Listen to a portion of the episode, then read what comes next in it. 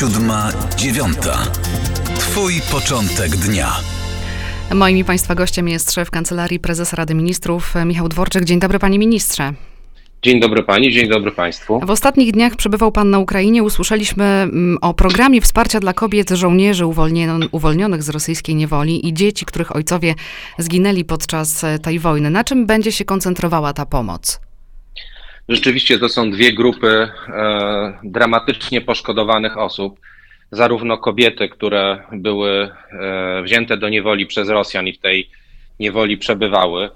E, tutaj mówimy zarówno o kobietach żołnierzach, ale również się zdarzają kobiety e, cywile w tej grupie.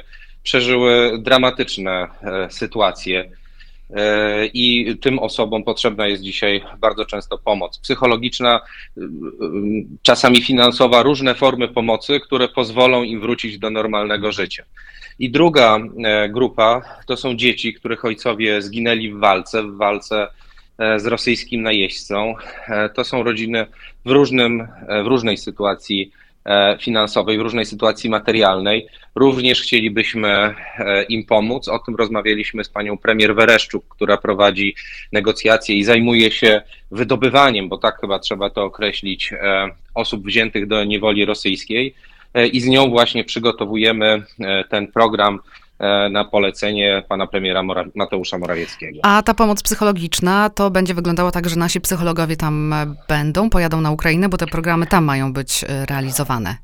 Oczywiście te programy mają być tam realizowane, chociaż na przykład nie wykluczamy, e, jeśli mówimy o dzieciach, wakacji w Polsce, prawda, i tutaj pobytu e, z polskimi rówieśnikami. Natomiast co do zasady, te programy będą realizowane na Ukrainie. Każdy przypadek, jeśli mówimy o tej pomocy dla e, kobiet uwolnionych z rosyjskiej niewoli, każdy przypadek jest inny, każdy przypadek jest indywidualny.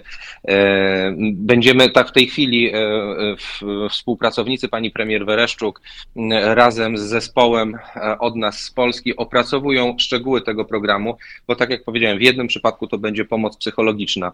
Być może będzie to właśnie pomoc tam na miejscu udzielana, a być może będzie potrzebny jakiś e, turnus rehabilitacyjny.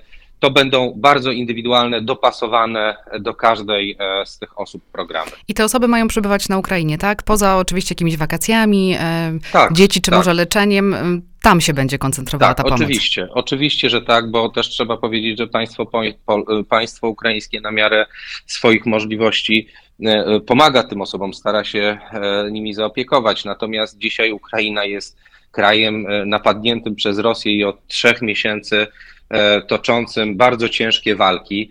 E, straciła ponad 5 milionów obywateli, którzy wyjechali albo na zachód, uciekając przed działaniami wojennymi, ale też kilkaset tysięcy osób zostało wywiezionych do Rosji z terenów zajętych przez armię rosyjską. W związku z tym e, wiążą się z tym gigantyczne problemy gospodarcze, gigantyczne problemy ekonomiczne. No, szereg wyzwań, które ma przed sobą Ukraina, powoduje, że tego rodzaju pomoc jest e, bardzo potrzebna. A, czy są A mówimy już, też. Mm, czy są już jakieś szacunki, ile osób może objąć ta, ten program? Właśnie chciałem o tym powiedzieć, pani redaktor, bo mówimy też, trzeba sobie to e, jasno e, powiedzieć, e, o grupach, które no nie są jakoś bardzo liczne, bo spośród wszystkich uwolnionych z niewoli rosyjskiej kobiety to jak na ten moment 51 osób, grupa 51 osób, natomiast takich dzieci jest nieco ponad 100. A jak funkcjonuje miasteczko kontenerowe w Lwowie? Miasteczko kontenerowe funkcjonuje w ten sposób, że jest zasiedlone przez osoby, które które e, są e, uchodźcami wewnętrznymi i po prostu czasowo przebywają tam. Założenie ukraińskich mm, władz to koordynuje minister rozwoju E, regionalnego jest takie, że e, do sześciu miesięcy w takim miasteczku powinni e, przebywać uchodźcy i potem powinni dostawać takie no, na dłuższy czas schronienie. Wiadomo, że każdy człowiek też sobie próbuje sam organizować życie, więc to jest takie, to, to, to są takie miejsca na początek. W tej chwili kończy, kończona jest budowa miasteczka w Borodiance, pod, to jest obok Buczy, pod Kijowem, taka miejscowość. I kolejne miasteczka rozpoczną, budowa kolejnych miasteczek rozpocznie się w drugiej połowie maja w, obo, w obwodzie czernichowskim, czyli tam, gdzie te potrzeby są największe, tam, gdzie zniszczenia E, dokonane przez wojska rosyjskie były największe. Nie chcę powiedzieć, że entuzjazm wobec pomocy mm, Ukraińcom przygasa, bo myślę, że Polacy tego serca e, dla osób poszkodowanych w wojnie mają dużo, ale wobec kosztów tej wojny dla naszych budżetów domowych pojawia się pytanie, czy nasz budżet to wytrzyma.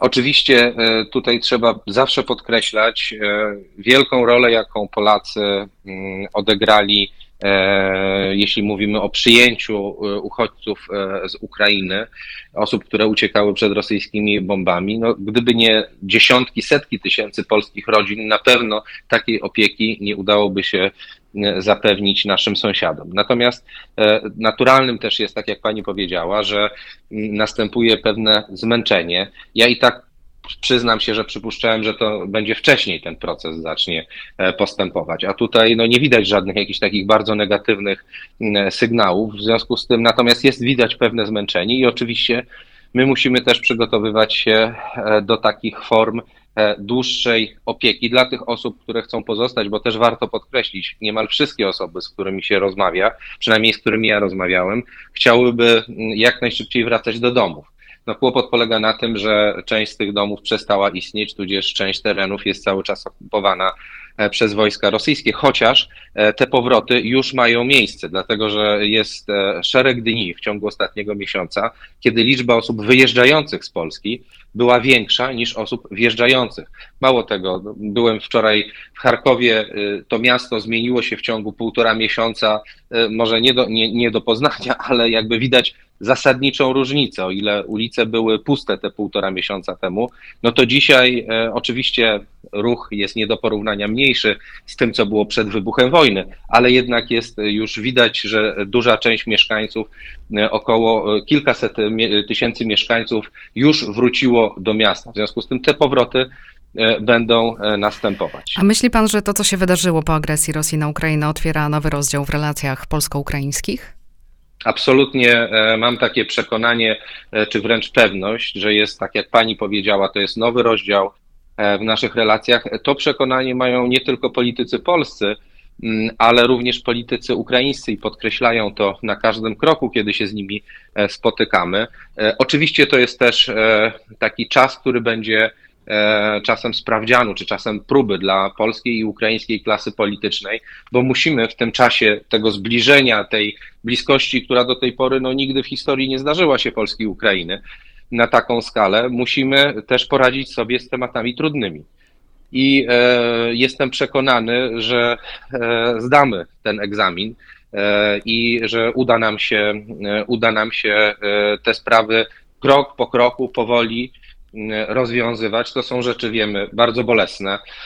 To są rzeczy, których nie udało, to są sprawy, których nie udało się załatwić przez szereg lat, ale wierzę, że dzisiaj jest e, taki czas, w którym e, mamy szansę tak dużą, e, jak do tej pory nigdy.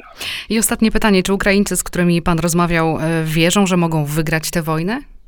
To jest niesamowite i myślę, że to jest absolutna przewaga Ukraińców nad agresorem rosyjskim wiara w zwycięstwo. To jest e, coś, co ja nie mogłem w to uwierzyć od e, e, pierwszych dni praktycznie tej wojny, kiedy spotykałem się z Ukraińcami. Wściekłość wynikająca z tego, że zostali napadnięci, z głęboką wiarą w zwycięstwo. I ta wiara się umacnia. Zresztą są ku temu przesłanki. Przecież w tym tygodniu oczyszczono praktycznie cały, obu, cały obwód czer, charkowski z Rosjan, wypychając ich poza granicę rosyjską. Został tylko mały fragment obwodu, natomiast tak to zostali odepchnięci od Charkowa. Więc takich sygnałów, takich przesłanek jest bardzo dużo. Ale to też trzeba sobie jasno powiedzieć, jest zdecydowanie za wcześnie na hura optymizm.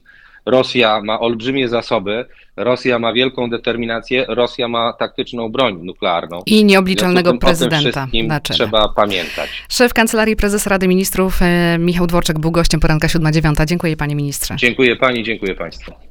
Siódma, dziewiąta. Twój początek dnia.